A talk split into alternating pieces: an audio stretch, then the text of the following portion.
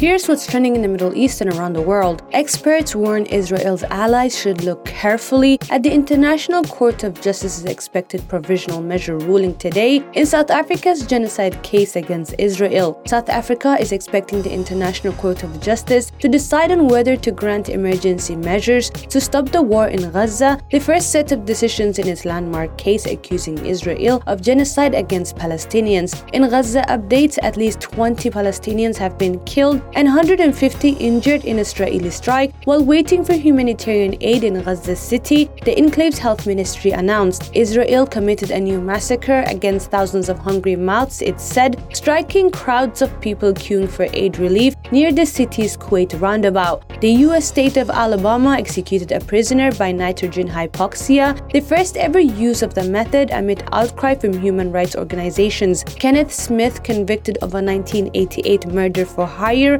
was a rare prisoner who survived a previous execution attempt. In November twenty twenty-two, Alabama officials aborted his execution by lethal injection after struggling for hours to insert an intravenous line needle in his body.